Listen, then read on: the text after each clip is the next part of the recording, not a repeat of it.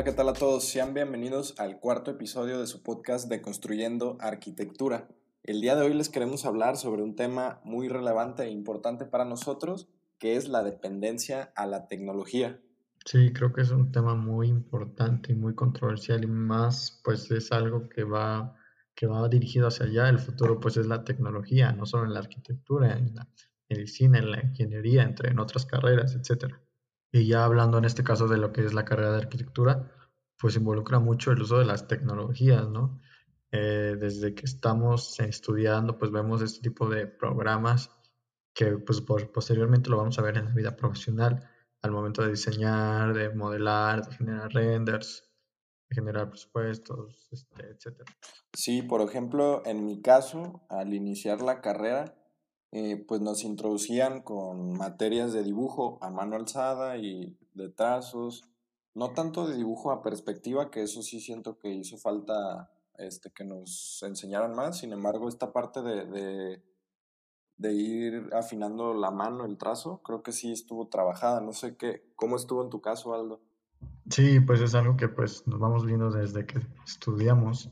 Primero vemos pues esta habilidad manual eh, la representación técnica, el poder representar planos así al, al milímetro, ¿no? Que muchas veces, pues, si nos equivocamos, ahí ya no hay vuelta atrás y volverlo a hacer. Sí, como te comenté, pues es lo primero que nos enseñan, la habilidad manual, que creo que es indispensable en, todo arquitecto, que creo que sí debería como ser un, un proceso primero pues desarrollar estabilidad y posteriormente pues entrar a lo que son las nuevas tecnologías. De un semestre a otro damos un, cambio así radical a, a, la computadora, ¿no? Y ahí ya, este, pues sí es más rápido el trabajo, más efectivo y limpio podría ser, pero pues en ese momento, por ejemplo, a mí me pasó que, que ya conocía AutoCAD y ya estaba dibujando directamente ahí, diseñando los proyectos, sin embargo me olvidé de esta parte del, del boceto y de, del trabajo a mano, que a final de cuentas es lo más rápido y lo más efectivo y como podemos este, desarrollar mejor pues el proceso creativo también, ¿no? Sí, pues y una vez que ya sabemos como todos estos programas, pues dejamos muchas veces esa parte manual y nos enfocamos a la tecnología, ¿no? Sin darnos cuenta la importancia que esta debe tener. Sí, igual me pasó cuando estaba creo que en tercer semestre pues empiezas a conocer lo que es el AutoCAD, el Sketch, el Revit y pues te das cuenta la facilidad que te puede ayudar en tu proceso ya sea de diseño creativo, etcétera. En este caso pues yo en tercer semestre pues ya manejaba lo que era el AutoCAD y el Sketch y pues realizaba mi modelado y mi render, ¿no? Y se lo mostraba al arquitecto y pues me decía que que la idea era que trabajáramos a mano, pues desarrollar esta parte, que pues también sí es importante la tecnología, pero pues también es importante pues esta habilidad manual que muchas veces no podemos desarrollar esta capacidad de imaginarnos y poderla representar en, en el papel. Y creo que pues es importante pues saber manejarlo, pero sí hay que tener pues esta concepción de saberlo utilizar en el momento adecuado y, y en el proceso correcto. Y pues ya ahorita que estoy a punto de terminar, pues sí me doy cuenta de la importancia que tiene pues desarrollar estabilidad manual, este, creativa de la mente, de poder expresarla, sin dejar de lado pues la importancia de las tecnologías, de los programas, ¿no? Sí, por ejemplo, ahorita yo estaba trabajando en una maqueta de diseño interior y, y pues, o sea, puedes manipular cada, cada centímetro que tienes en tus manos, ¿no? O sea, y lo ves y puedes modificarlo, dibujar, cortar de manera física, pues, y en el modelo, pues no tienes esta opción de hacer eso, pues claramente ves todo un entorno digital, ¿no? Pero pues no es lo mismo a tener un, un entorno físico y que puedas manipular. Y de hecho también un poquito, eh, retomando lo que vi en, en otro podcast, en Creativars, con una invitada que tuve, Luisa Tatis, me comentaba que, que el hecho de, de hacer primero el dibujo también está muy romantizada esta idea y sí compartí cierta, cierto punto de vista con esto, eh, porque ya todos dicen, no, pues sí, a mano, a mano es lo mejor, ¿no? Pero pues también al final de cuentas yo creo que es parte de un proceso, ¿no? De, de cómo cada quien desarrolle sus proyectos y cómo pueda dar esta evolución y este, esta justificación que necesita cada proyecto, ¿no? Sí, también por ejemplo está el ejemplo de las maquetas, ¿no? Que ahorita ya conocemos lo que son los famosos render maqueta, que pues te muestran pues esta visualización como si fuera una maqueta real y que yo creo que es una técnica de representación muy buena, sin embargo pues te pierdes, en este caso de no hacer una maqueta, pues te pierdes esa percepción espacial que te puede dar la maqueta, aunque sea en una escala pequeña, pues sí es diferente, te da una percepción diferente y la aprecias de diferente manera, algunos errores, algunos elementos que pues se toman en cuenta al momento de diseñar. O sea, creo que el arquitecto sí tiene que tener esta capacidad de poder expresar sus ideas manualmente sin necesidad de, la tecnología del y expresarla en el papel. Y muchas veces, pues, estos programas de diseño en la computadora, pues, siento que te rigidizan, pues, tu pensamiento, ¿no? Que al momento, pues, de dibujar a mano, pues, puedes rayar las veces que quieras, hacer diferentes formas. Sí, claro, en el programa, pues, tiene ciertas limitaciones, ¿no? Y, bueno, bastantes, o sea, a, digo, en el computadora tienes muchas limitaciones, en cambio, a mano, pues, puedes, este, desarrollar tanto como tú quieras y, y pues, no sé, o sea, yo podría decir que sí les recomiendo que realicen bocetos y dibujo a mano primero y luego ya empiecen poco a poco a digitalizar eh, lo que son sus proyectos, ¿no? Sí, pues yo creo que todo lleva un proceso, ¿no? O sea, por ejemplo, en este caso, ese es nuestro proceso, ¿no? Pero pues quizá alguna persona diga, no, pues yo primero diseño en la computadora y pues de ahí empiezo a modelar o a renderizar. Es muy variado cualquier método que utilicen. Sí, pues muchas veces en este caso, si tenemos un cliente, el poder representar la idea en el momento es muy indispensable.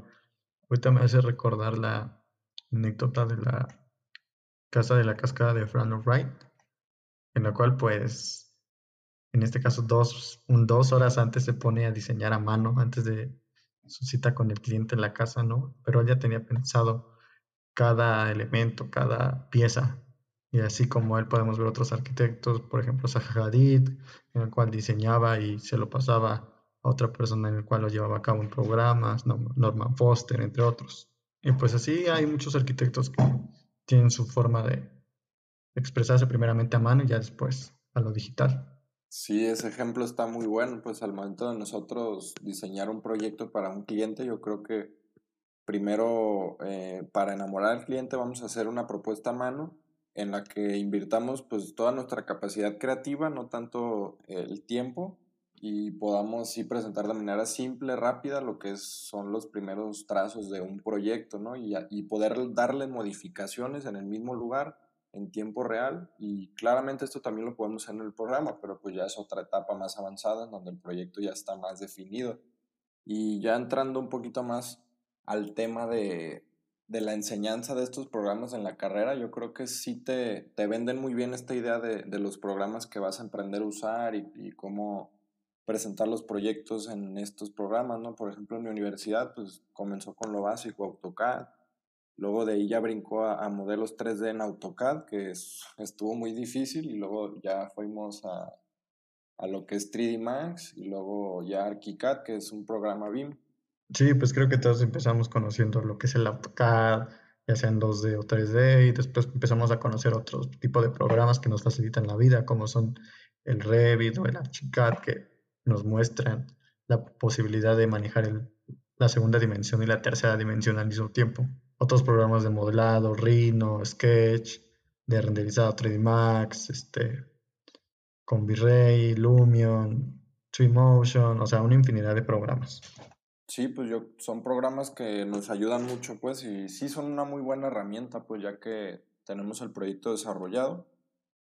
Y pues nada, buscar implementarlo lo más que podamos y capacitarnos también en ellos, ¿no? Sí, creo que cada vez es más importante pues el uso de la tecnología y creo que pues obviamente va a seguir aumentando. Eh, pues lo hemos visto tras la pandemia, el, el uso de las tecnologías pues las hemos aprovechado muchísimo a través de las videoconferencias, el poder hablar con alguien sin, de manera que no sea presencial, el conectarte con diferentes personas. Y pues es una tecnología que en algún momento pues, se iba a dar este, este fenómeno, que quizá tras la pandemia pues hizo que se adelantara, pero pues obviamente en algún momento iba a suceder. Sí, claro, ya avanzó mucho. Y pues tanto que ya ahora las maquetas son digitales, ¿no? Como me comentabas. Llegamos hasta ese nivel de que ya no, hacemos maquetas físicas, sino digitales. Sí, es algo que va en crecimiento en, pues en muchos ámbitos, no solo en la arquitectura, en la construcción. Lo podemos ver en, pues en, las, en los últimos tiempos, la creación de casas prefabricadas de impresiones 3D, arquitectura modular, en la cual pues son proyectos que se pueden realizar eh, hasta en una semana, ¿no? Reduciendo pues costos, eh, tiempo, de, hasta la mano de obra, ¿no? Que creo que es algo que en algún momento va a desaparecer. Pues sí, yo creo que es parte de la, de la automatización, ¿no? Ya que todo se hace por sí mismo, ¿no? Se va haciendo más eficiente de cierta manera por las máquinas. Sí, pues de hecho ahorita me hace recordar una conferencia en la que asistí que estaba dando el arquitecto Sebastián sobre sus obras orgánicas y en la cual pues explicaba el sistema constructivo que utilizaban a base de una estructura neumática, el uso del poliuretano y el concreto, un sistema que funciona al igual como si fuera una piñata de papel periódico en el cual pues genera el molde y una vez que ya agarra la forma pues retiras el molde y ya queda perfectamente la, la forma que pues es una forma que ha existido desde hace tiempo sin embargo pues ahorita se ha hecho más incluso lo, Zaha la ha implementado también Sí, como el caso de, de las viviendas que están proponiendo en Marte, pues que sean por medio de impresión 3D. Y yo creo que pues con estos sistemas lo que se evita es el tiempo y eh, costos y el error humano, pues que siempre va a estar ahí presente, pero pues es parte de, de lo que, pues de, de, la esencia, ¿no? Que tienen nuestros proyectos, al final de cuentas también. Sí, entonces pues las nuevas tecnologías van a seguir creciendo, pero creo que tampoco se, es bueno pues ser tan dependiente de las tecnologías. Sí, la verdad que es, es un gran avance, pues siempre y cuando lo mantengamos en nuestro control, yo creo. Y ya después, quién sabe cómo vaya evolucionando la cosa. Pero yo podría decir, pues que sí son, es algo bueno, ¿no? Que nos ayuda en, en los proyectos y en la vida en general. Sí, pues hoy en día, pues el, las tecnologías no tienen pensamiento propio, ¿no? Sino nosotros, pues damos las órdenes a través del conocimiento que vamos adquiriendo, pues la forma de que se pueda desarrollar el proyecto o cualquier cosa que hagamos. Sí, yo creo que primero estaría bien que, que dominaras así como el dibujo y, y cómo proyectas tus ideas y ya de ahí ya, ya que te vayas a dominar los programas, ¿no? Y, y utilices la tecnología para, para que esas ideas iniciales que tenías que puedan ser explicadas de una mejor manera y, y que sea más eficiente, más fácil con estas tecnologías. Y bueno, pues yo creo que sería todo por este episodio. No sé si quieras agregar algo más, Aldo. No, pues solo invitarlos a todos a que no se olviden pues de esta capacidad manual que, al igual que la tecnología, pues son muy importantes, pero creo que van de la mano y no podemos tampoco depender totalmente de la tecnología. Siempre pues hay que tener este, este pensamiento y esta habilidad manual y más en una carrera como es la arquitectura. Sí, como nosotros que estamos todavía en esta etapa de estudiantes, pues hay que rescatar esta herramienta y usarla más para poder como les decía, este, exponer nuestras ideas y desarrollarlas de la mejor manera. Sí, eso es todo por el episodio de hoy. Les dejamos nuestras redes sociales. Ahí me pueden encontrar en Instagram como Daja Arquitectura. Y la mía es gerardo.m.wizard en Instagram y Gerardo Wizard en YouTube. Y nos vemos en otro episodio. Hasta luego. Sale.